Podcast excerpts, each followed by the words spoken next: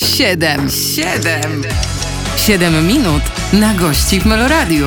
Zaprasza Piotr Jędrzejek. Rozpoczynamy nasze spotkanie, dwugodzinne spotkanie w programie 7 minut na gości. Dzisiaj moim gościem jest Tomasz Szczepanik, lider zespołu Pectus. Witam Cię, cześć. Witam Cię Piotr, witam wszystkich słuchaczy. Jakie masz oczekiwania, jeżeli chodzi o to dzisiejsze spotkanie? Wiesz co, jestem trochę niewyspany, bo wczoraj nie ukrywam, że posiedzieliśmy z braćmi, ponieważ przedłużyło się trochę oglądanie meczu. No tak. Barcelona, Bayern Monachium. Do Barcelony.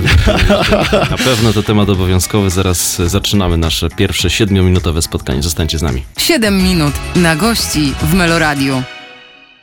7 minut na gości. Przypomnę, ze mną Tomasz Szczepanik. Rozpoczynamy naszą 7-minutową rozmowę. Zegar tyka i odlicza nam te 7 minut. I to ale odliczasz, żeby nie było. Tak. Tutaj widzę, też możesz zerknąć. Tak, widać ten licznik, więc nie oszukamy słuchaczy, ani widzów. Na początek chcę zapytać, na jakim etapie jesteś ty, na jakim etapie jest zespół? Myślę oczywiście o kwestiach profesjonalnych, nieprywatnych. Dlaczego? Przecież to się tak przenika. To się łączy. Ojej, przecież to jest rzecz nierozerwalna, szczególnie w naszym zespole rodzinnym. No nie będę pytał, czy się spotykacie, bo sam już zacząłeś rozmowę od tego, że się spotkaliście wczoraj. Ciągle się spotykamy i za chwilę po tym programie również się spotykamy, bo jest mecz piłkarski i oczywiście jesteśmy obowiązkowo.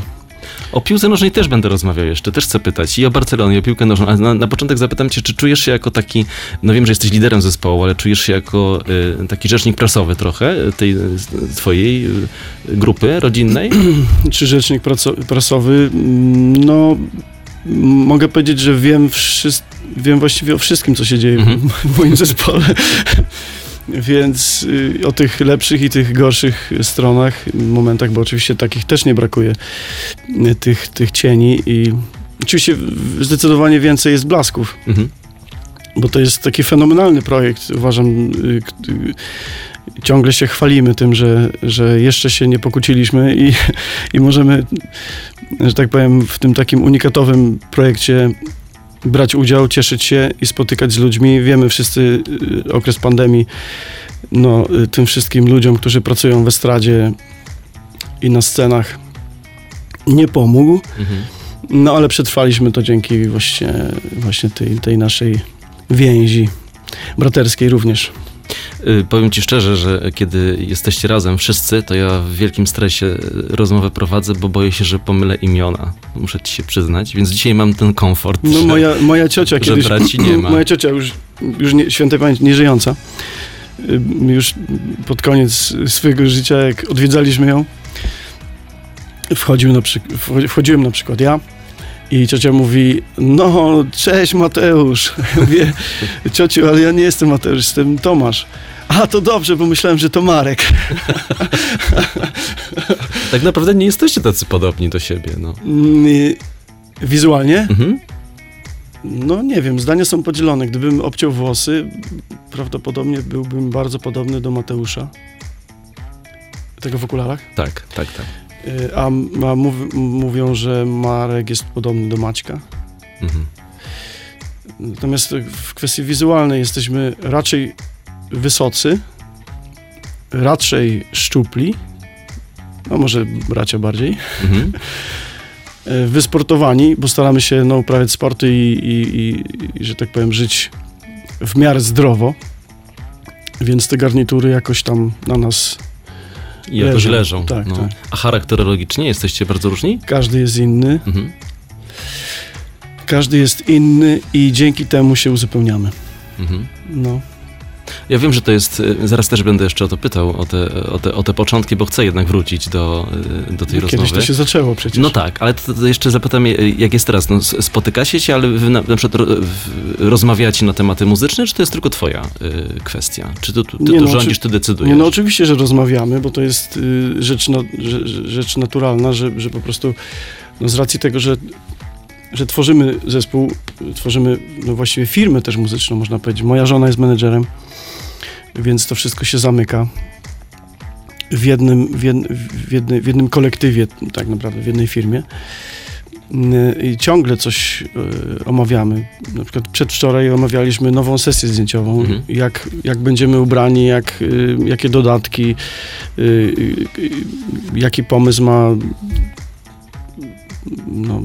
Mateusz, czy Marek, czy Maciek. I każdy może się wypowiedzieć rzeczywiście. I z tej wypadkowej ktoś, czyli w tym wypadku ja, podejmuje decyzję ostateczną. No bo tak to zawsze tak to funkcjonuje.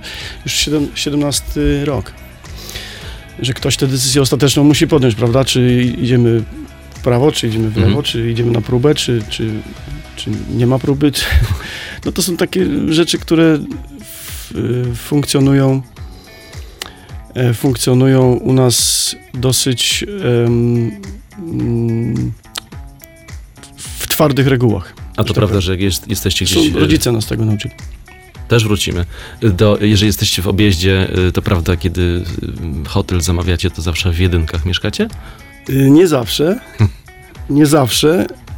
Zdarza się, różne są warunki czasem.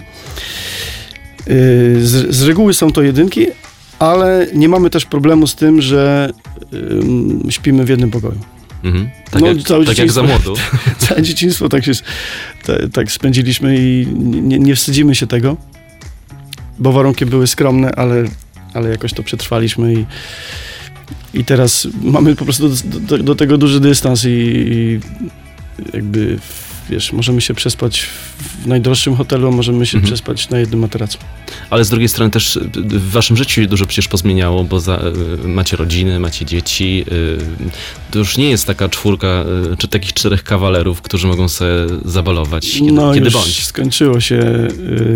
Skończyły się czasy studenckie. Nostalgia widzę w oczach. Tak, niestety. W momencie, kiedy decydujemy się na rodzinę, na dzieciaki, na kredyty, na funkcjonowanie, teraz węgiel trzeba kupić. Ciężki czas.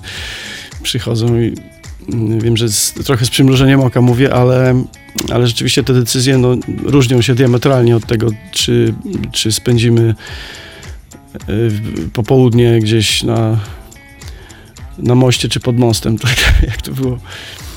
Czy wypijemy jedno piwo, czy dwa, jak to było na studiach, prawda? Już trochę nam się pozmieniało i na szczęście na lepsze. To jest odpowiedzialność za... To jest odpowiedzialność za czas. 7 minut minęło, zaraz wracamy. 7 minut na gości w Meloradiu. To jest program 7 minut na gości. Tomasz Szczepanik, lider zespołu Pectus, ze mną w studiu. Mówiłem o tym powrocie do korzeni. Często w wywiadach ten wątek się pojawia z wami. Często o tym też mówicie. Zresztą powiedziałeś, że nie przecież nie ukrywacie tego, co się działo w przeszłości. Bo to też jest, tak sobie myślę, piękna historia, która gdzieś ma swoje teraz rozwinięcie.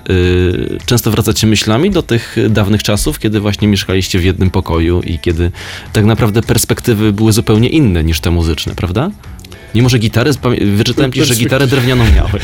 Perspektywy były bardzo, bardzo słabe, bo nie było środków, też rodzice nie mieli na tyle pieniędzy, żeby nas edukować profesjonalnie i wysyłać gdzieś kilkadziesiąt kilometrów do szkół muzycznych.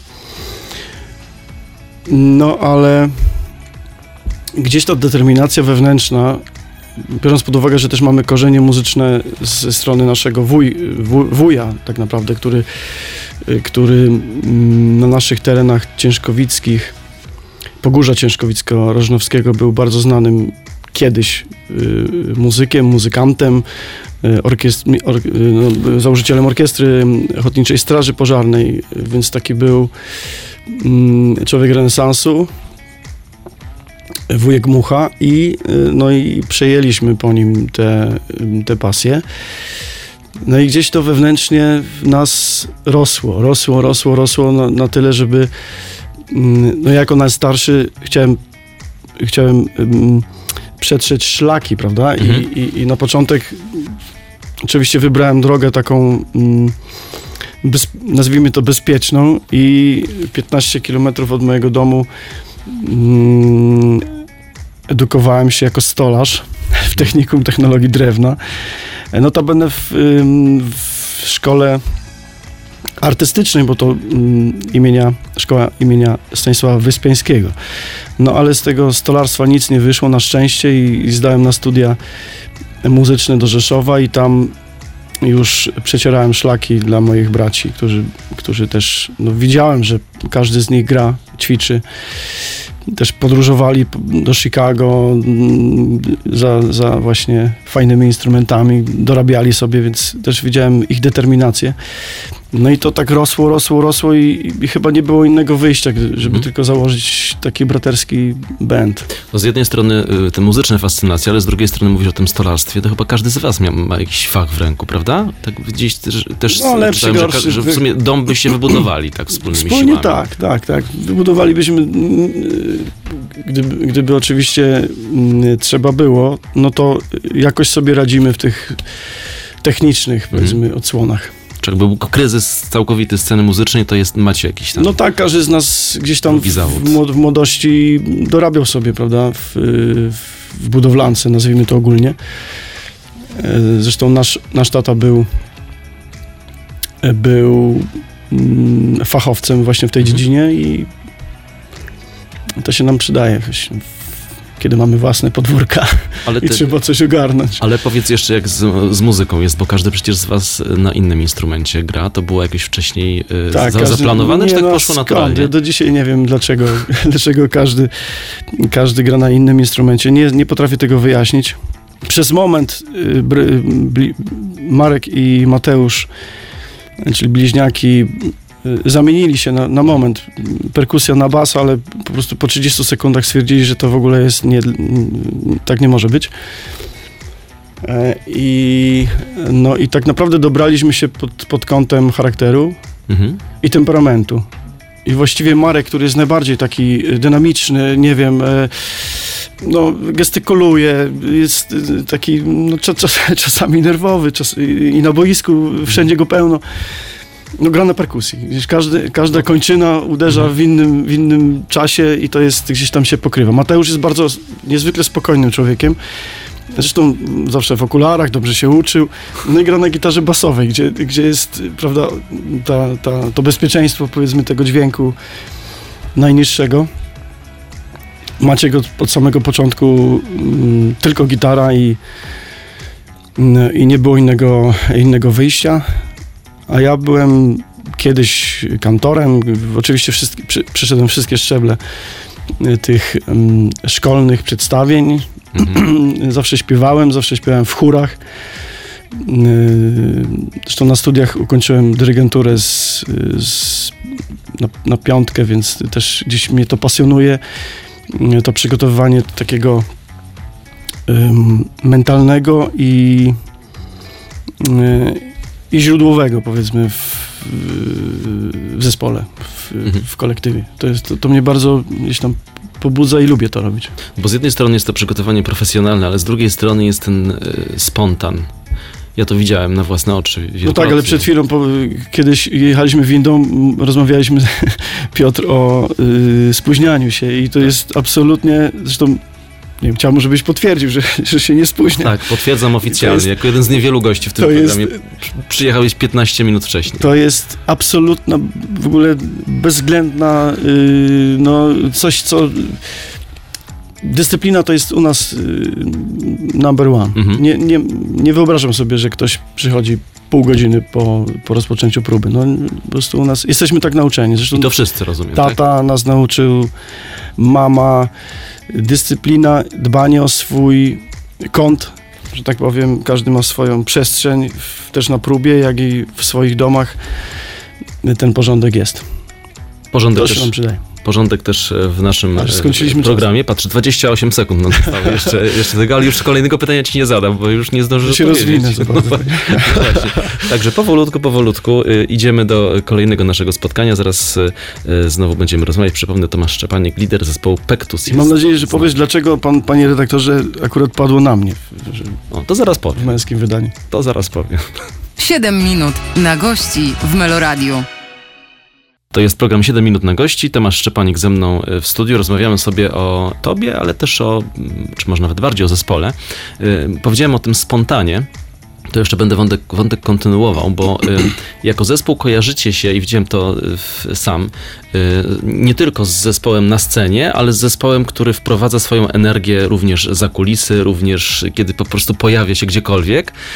Niesiecie ze sobą taką fajną energię. I jest to doceniane przez naszych kolegów muzycznych. Tak, ja to słyszałem. Będą pektusy, to będzie fajna impreza. No tak, to zawsze gdzieś tam się to przenika, wiąże, jesteśmy tak nauczeni, jesteśmy z reguły, bo są też takie momenty, gdzie każdy z nas ma swój problem i idzie po prostu do pokoju odpocząć. Ale to jest naprawdę, rzadko się to zdarza. Mhm. Generalnie jesteśmy ludźmi otwartymi dla ludzi. Zresztą można potwierdzić to na naszych koncertach, że zawsze po występie wychodzimy do ludzi, są zdjęcia, autografy, rozmowy. No tak jesteśmy nauczeni, jesteśmy otwarci na świat i tak jak powiedziałem, jest to docenione również w naszej branży, kiedy właśnie jest jakiś festiwal na horyzoncie, to już nasi koledzy się cieszą, że będzie po prostu dobra energia. I w trakcie, i po. I przed.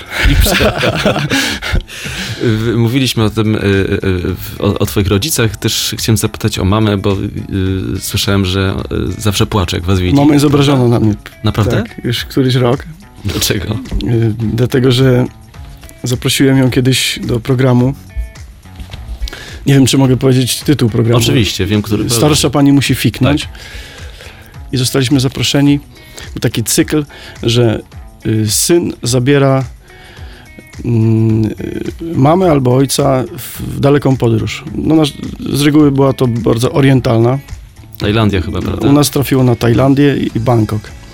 Także możecie sobie wyobrazić mamę Bogusię, która jest domatorką, po prostu ona właściwie wszystkiego się boi. Oprócz swojego tadzia, męża. Wszystkiego się boi, po prostu nienawidzi podróżować. Ma chorobę morską, boi się latać. No i po prostu 7 dni z kamerami musieliśmy robić różne dziwne rzeczy, bardzo dziwne. I mama miała skoczyć na końcu z platformy takiej, to się nazywa parasailing, oni przywiązują cię do liny i czasza jest z tyłu i po prostu ta łódź cię porywa i szybujesz wysoko. No i wtedy się obraziła na mnie. Ale w końcu chyba to zrobiła, prawda? Powiedziała, że już nigdy więcej ze mną nigdzie nie poleci. Okay. Więc pomyślałem sobie wtedy, że chyba nie wolno uszczęśliwiać ludzi na siłę za wszelką cenę, natomiast z perspektywy czasu uważam, że to był dobry ruch, no bo raz w życiu można coś takiego szalonego zrobić. Na koncertach żartuję, że mama skoczyła i przeszła na emeryturę. I po prostu już nigdzie więcej nie poleci. Kiedyś zabrałem ją na Teneryfę, to zamiast leżeć na leżaku i się opalać, zaczęła ubijać dla nas kotlety. No tak. Możesz sobie wyobrazić, że... Nie oduczysz, tak? Ciężko. Ale jak rozumiem, fanką jest nadal zespół. Tak, no to jest oczywiste, że mama przeżywa nasze wyjazdy i właściwie po każdym takim festiwalu, po każdym takim dużym wydarzeniu musi się wypowiedzieć, czy było lepiej, czy gorzej, czy mieliśmy krzywokrawat, czy wiesz, o co chodzi. Tak. No i oczywiście dzwoni, że po takim wyjeździe absolutnie obowiązkowo musimy do niej wjechać na obiad. Na pomidorową i jakieś tam mięso. I co, mimo że nie po drodze, to tak jedziecie, tak? Po drodze, bo do mamy zawsze jest po drodze. A, pięknie. No dobrze, mama, to teraz jeszcze chcę zapytać o to spotkanie, to 2011 rok, kiedy Pectus przeradzał się w Pectus, czyli takie... 11, kiedy, tak. 11. Te zawirowania i ten spacer po lesie na grzyby. No a propos, teraz jest sezon w ogóle. No. Właśnie muszę się wybrać. Nasz tata wpoił nam taką właśnie fajną pasję do zbierania grzybów. I teraz jest sezon na właśnie prawdziwki. Ale wtedy nie o grzyby chodziło, tylko o to, żeby przekonać Mateusza, żeby zespół... Czy grzyby były pretekstem, tak? Prawda? No, z racji tego, że wszyscy lubimy to robić. Mhm. Nie było trudno namówić brata. Powiedziałem do niego, do Mateusza, chodź, mówię, pójdziemy na grzyby, pogadamy. Wzięliśmy po piwku i właściwie ta rozmowa się bardzo szybko się zakończyła, bo on, ja pytam, chcesz zmienić swoje życie? Jesteś na to gotowy, żeby na przykład zrezygnować ze swojej pracy dotychczasowej, spakować walizkę i przyjechać do mnie? Niczego ci nie obiecuję, prawda? Bo to jest taka męska rozmowa tak. między nami. On mówi, stary, pakuję się, jutro jestem u ciebie.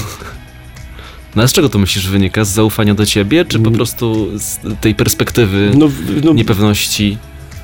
No na pewno jakiś taki nerw niepewności, tego ryzyka życiowego moi bracia posiadają i to jest fajne.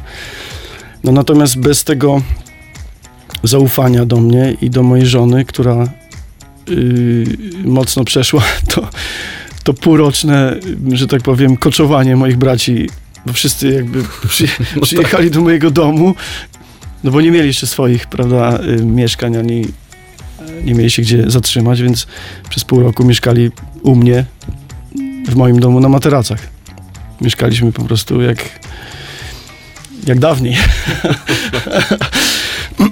Często żartuję, że najpierw otwierały się drzwi do domu, oczywiście bez pukania. Następnie otwierała się lodówka. I potem słyszeliśmy, dzień dobry, jesteśmy. Dzień dobry, jesteśmy, miga już czerwone światło. Było ciężko. Robimy krótką przerwę, zaraz wracamy. 7 minut na gości w Meloradiu. Zgodnie z obietnicą teraz padnie pytanie o kobiety. Przypomnę, Tomasz Szczepanik ze mną w studiu. Kobieca moc.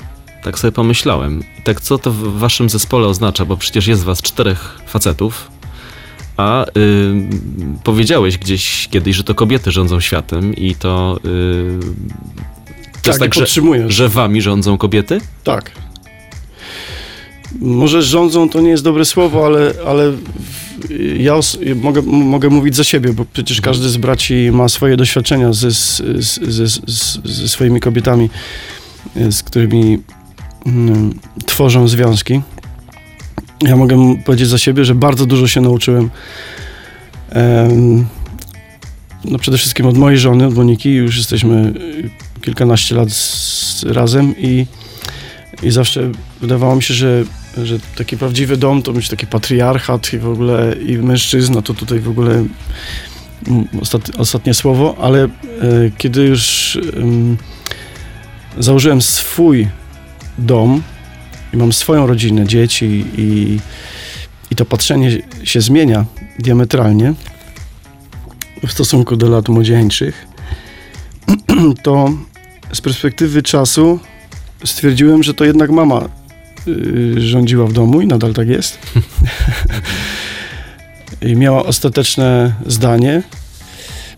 I w naszym domu musiałem się przeformatować ze swoim myśleniem, że to jednak jest związek partnerski i czasem ty musisz ustąpić, czasem ta druga strona chce ustąpić, prawda? I jeżeli taką wiedzę posiądziesz i jakby zmierzysz się z tym, z tymi swoimi ambicjami, że po prostu tak jest, to ten dom funkcjonuje o wiele lepiej.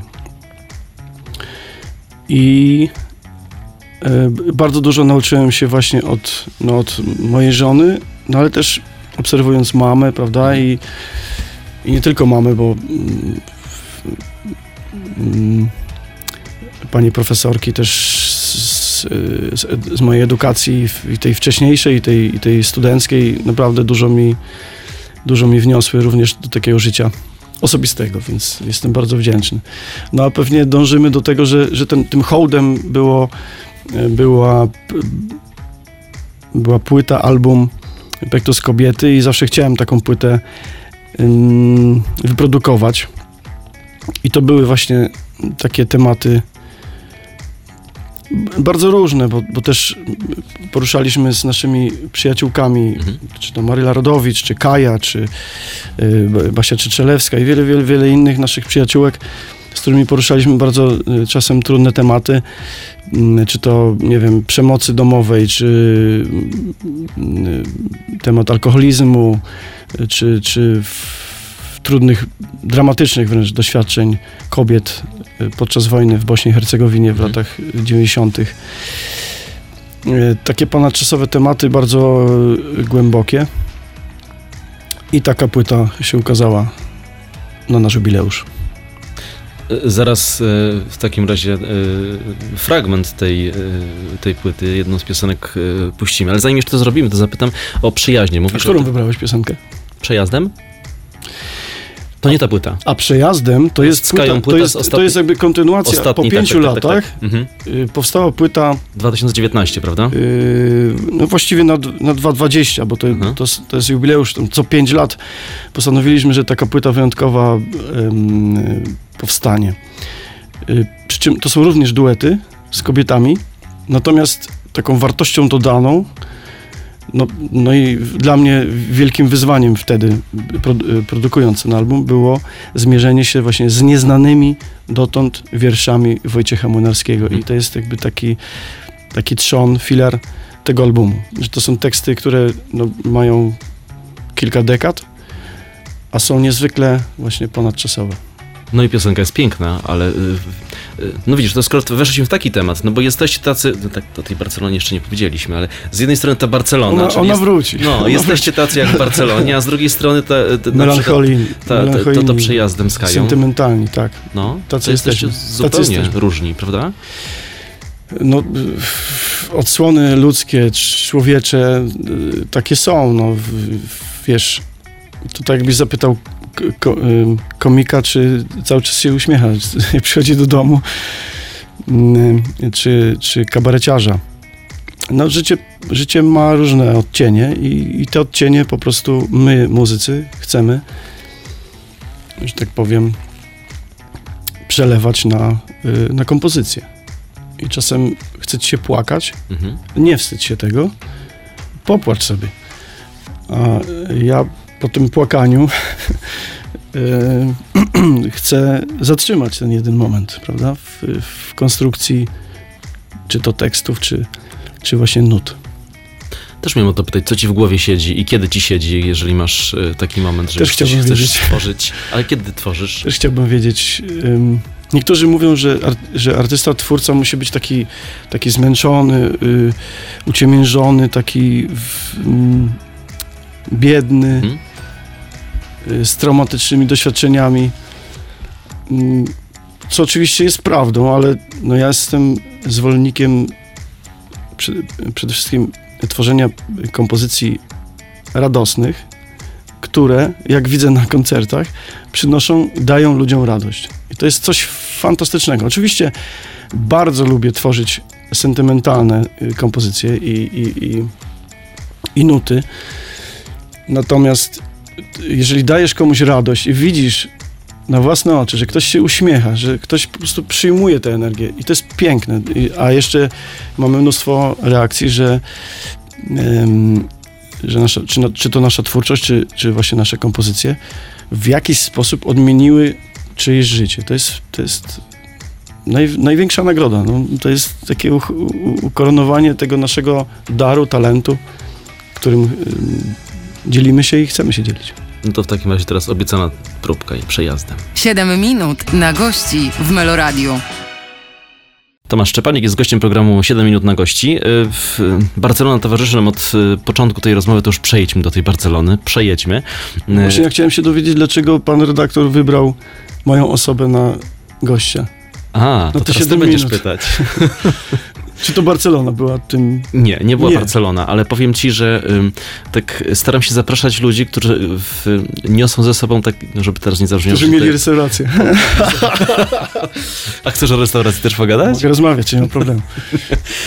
Fajna przygoda. Wiesz, że mają coś do powiedzenia nie tylko o tym, co robią na scenie, ale tak poza tym. Ale generalnie powiem wam, że że ludzie, którzy komponują, bo przede wszystkim ja się czuję bardzo dobrze w kompozycjach i przede wszystkim tym się zajmuję, prawda? I w tym się spełniam, bo piszę też muzykę do filmów, do przedstawień teatralnych i też na zamówienie dla innych moich kolegów z różnych też gatunków muzycznych i lubię to robić, ale generalnie ludzie nie lubią rozmawiać o muzyce. Jak to się dzieje, jak to powstaje, bo to jest bardzo intymne. A, czyli to jest osobiste takie dla ciebie przeżycie. Tak. To znaczy, może historię, o ile właśnie mówimy o historii z Barcelony, gdzie to była historia osobista i musiałem ją opisać, gdzie 3 przyjaciółki zmieniły swoje życie po powrocie, a wyleciały tylko na chwilę, a potem wszystkie 3 zaszły w ciążę i urodziły synów i w ogóle i ci synowie już są praktycznie 11-latkami. I to jest fajne, że życie dostarcza nam mnóstwo takich właśnie historii pięknych, ciekawych, czasem trudnych, a my musimy w jakiś sposób to przełożyć na aranżację. I od nas tak naprawdę zależy, czy to będzie smutna historia, czy wesoła. Ja to zobaczyłem w takich hiszpańskich, raczej optymistycznych barwach. I tak też to brzmi. Okraszona gitarą, flamenko. No tak, bo to jest bardzo optymistycznie. I od razu gdzieś ta historia muzyczna publiczności i państwu przypadła do gustu. I powoduje uśmiech. To jest ciekawe. Natomiast gdzieś tam pod spodem, podskórnie jest historia tych 3 kobiet, które były wtedy, w danym momencie swojego życia, ale potem każda z nich odmieniła swoje życie na własny sposób. Więc to takie troszkę głębsze. No tak, a to skoro o tym mówisz, że rzeczywiście to są takie intymne momenty tworzenia, to jest też tak, że każda piosenka, którą stworzysz, niesie ze sobą jakąś historię twoją, z którą się czasami być może nie dzielisz tak publicznie? Czy to jest takie osobiste przeżycie? Tak. No, na tym polega tworzenie i wydaje mi się, że im jesteśmy bardziej wrażliwi i tacy prawdziwi w tych opowieściach, tym publiczność to bardziej docenia. Im mamy większą maskę nałożoną na siebie, tym gorzej. Bo kiedyś ta maska musi być zdjęta, prawda? I ludzie cię zdemaskują, jakby ocenią, czy tak jesteś naprawdę, czy udajesz kogoś, kim nie jesteś, prawda? Powiedziałeś, że znając nas, kiedy się spotykamy poza sceną, jesteśmy właściwie tacy sami, jak na scenie, czy podczas festiwalu, czy podczas kręcenia jakiegoś programu telewizyjnego, czy audycji. No to jest właśnie chyba nasza siła największa, że po prostu nikogo nie udajemy. Każdy ma oczywiście lepszy i gorszy moment w swoim życiu i dzień i wstaje lewą nogą, no ale generalnie jesteśmy tacy sami. I tu. A powiedz, miejsce na takie przyjaźnie w branży są? Bo mówiłeś o tym, że nasze przyjaciółki, wymieniłeś całą listę. Jakiego rodzaju? Całej nie wymieniłem, ale chciałbym jakiego rodzaju to są relacje? To jest naprawdę taka przyjaźń, że spotykacie się, jesteście częściej razem? Dawniej temu widziałem się z Kają, którą uwielbiam po prostu pod kątem ludzkim, ale też dla mnie jest to niedościgniony talent wokalny pod kątem interpretacji utworów. Zawsze jej to powtarzam i jestem po prostu zakochany w jej wrażliwości, interpretacji właściwie każdej piosenki. Szacun. Może tak skończę. I tak dalej. Każdej mógłbym coś powiedzieć i ten szacunek jest taki większy aniżeli mniejszy. I zawsze, kiedy się spotykamy, prawda, w takich czasem, nie wiem, idziemy do supermarketu i nie mijamy się, rozumiesz? Nie udajemy, że się nie znamy, tylko tak. Zawsze są te relacje gdzieś budowane na dłużej i to się docenia. Czasami tam są też budowane konflikty, one bywa, że nie istnieją, tylko są na potrzeby medialne tworzone gdzieś w show biznesie, ale pomyślałem sobie, że w waszym przypadku... Komu zależy na tym, żeby niektórym zależy, ale jest w waszym przypadku inaczej chyba, bo nie wiem, wy nie macie konkurencji. Nie ma takiego drugiego zespołu, nie? Żeby było 4 braci śpiewających. No 4 nie ma, ale na przykład Golce bardzo się lubimy, szanujemy. To jest też taka gdzieś tam nasza wartość. Kiedy się spotykamy, zawsze są huczne imprezy, miałem powiedzieć. Gdzieś ta wartość rodzinna, prawda, nas łączy i jest coś więcej niż tylko cześć, prawda? I to się docenia. Fajne są takie momenty i właściwie w branży bardzo mało jest ludzi takich nadętych, jakichś takich noszących wysoko nos, zadzierających. Zdecydowana większość jest w porządku i wie, z czym to się wiąże, bo ten nasz zawód nie jest taki prosty, prawda? Do uprawiania jest mnóstwo wyjazdów, mnóstwo wyrzeczeń i czynniki zewnętrzne. Wiecie, co mam na myśli. Była pandemia, teraz jest wojna i musimy sobie w tym jakoś radzić. 7 minut minęło. Na tym wątku kończymy. To trochę smutno skończyłem. No smutno. To zaczniemy wesoło kolejne wejście. 7 minut na gości w Meloradiu. W programie 7 minut na gości nasze spotkanie powoli dobiega końca. Tomasz Szczepanik, lider zespołu Pectus. To niedobrze, że zmierza do końca. Niedobrze? Nie. A co chciałeś jeszcze powiedzieć? A co jeszcze chciałeś powiedzieć? Z tobą rozmawiam i z państwem się spędza czas. Dobrze się gada, tylko teraz tak, bo widzisz, że to mam całą listę różnych tematów, które chciałem poruszyć. Nie wszystkie poruszyłem, nie wszystkie poruszę. Chciałem o piłce nożnej pogadać, bo wiem, że to jest też jakiś wasz taki konik. Tak, mamy Pectus Football Team. No właśnie. I to jest taki rodzinny projekt właściwie od wielu lat. Zaczęliśmy grać mecze dla zabawy. Znaczy, generalnie rzecz biorąc, moi bracia chcieli być piłkarzami zawodowymi. Mhm. Ale doszli do takiego momentu, gdzie musieli wybrać. Składamy dokumenty do Instytutu Muzyki Uniwersytet Rzeszowski lub Akademia Sportowa. I ja trochę ich przekonałem, że mówię, chłopaki, jedna kontuzja i koniec kariery. A w muzyce możesz się realizować przez całe swoje życie. A tym bardziej, że macie talent. Oczywiście każdy z was podejmie swoją decyzję osobiście. Ale chodźcie moją drogą. Zdawajcie na Uniwersytet Rzeszowski. Nie będziecie tego żałować. Czyli jesteś takim mentorem trochę. No jestem najstarszy z braci. Mhm. Jakoś też... Mam też taką osobowość analityka. W pewnych momentach się nie boję podejmować bardzo trudnych decyzji. Mhm. Bardzo trudnych. Ktoś, kto czytał gdzieś tam na mój temat, to wie, o jakich decyzjach mówię. Natomiast też dużo analizuję i staram się patrzeć szerzej na nasz zespół, w ogóle na funkcjonowanie. Mamy duży dar i możliwości i szczęście. Mhm. Szczęście, że wykonujemy swój zawód, gramy swoje piosenki, opowiadamy swoje historie i gramy dla publiczności, która nadal przychodzi na nasze koncerty. To jest coś cudownego, naprawdę. Wierzcie mi, bardzo, bardzo to doceniamy i to jest życie w szczęściu. A szczęście jest tak bardzo blisko. Częścią oczywiście tego szczęścia bardzo dużo już jest zapewne wspomniany przez ciebie syn, z którym wystąpiłeś, prawda? Niedawno była taka okazja. Namówiłem go, zaśpiewał ze mną pierwszy raz w życiu. W ogóle pierwszy raz w życiu wystąpił na scenie. I mówię, Stasiu, i zbliża się Dzień Dziecka i chciałbym ci zrobić niespodziankę. Chciałbym, żebyś ze mną zaśpiewał w koncercie. Mhm. Po raz pierwszy w życiu. A oczywiście on nie będzie śpiewał, aczkolwiek śpiewa pięknie. Nie będzie śpiewał, będzie tylko piłkarzem.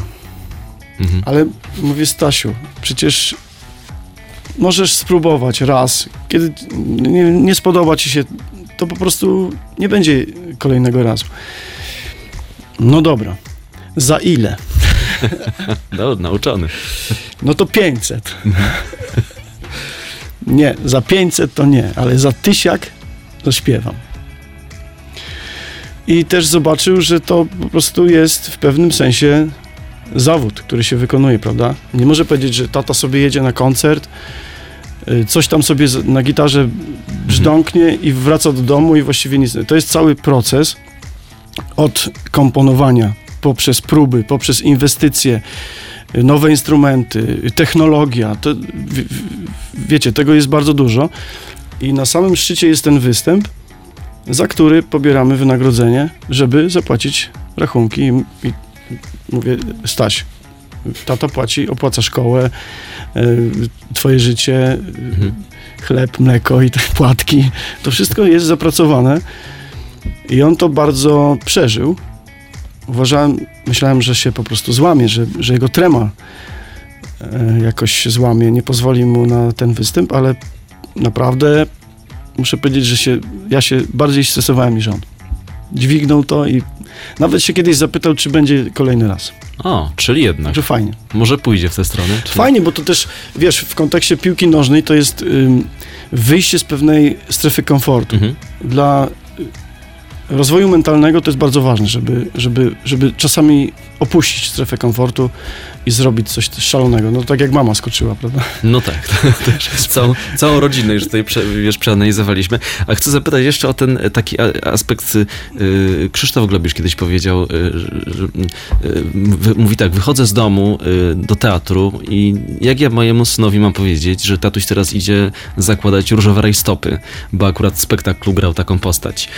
Jest coś takiego też w twoim życiu, że jest coś Andrzej Seweryn w ostatnio w świetnym filmie.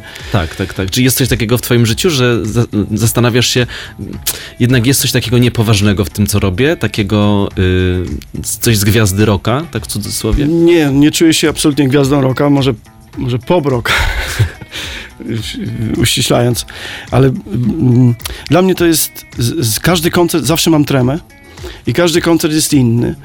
I w pewnym sensie właśnie 7 minut na gości, czyli to jest też 2 godziny na gości. No tak.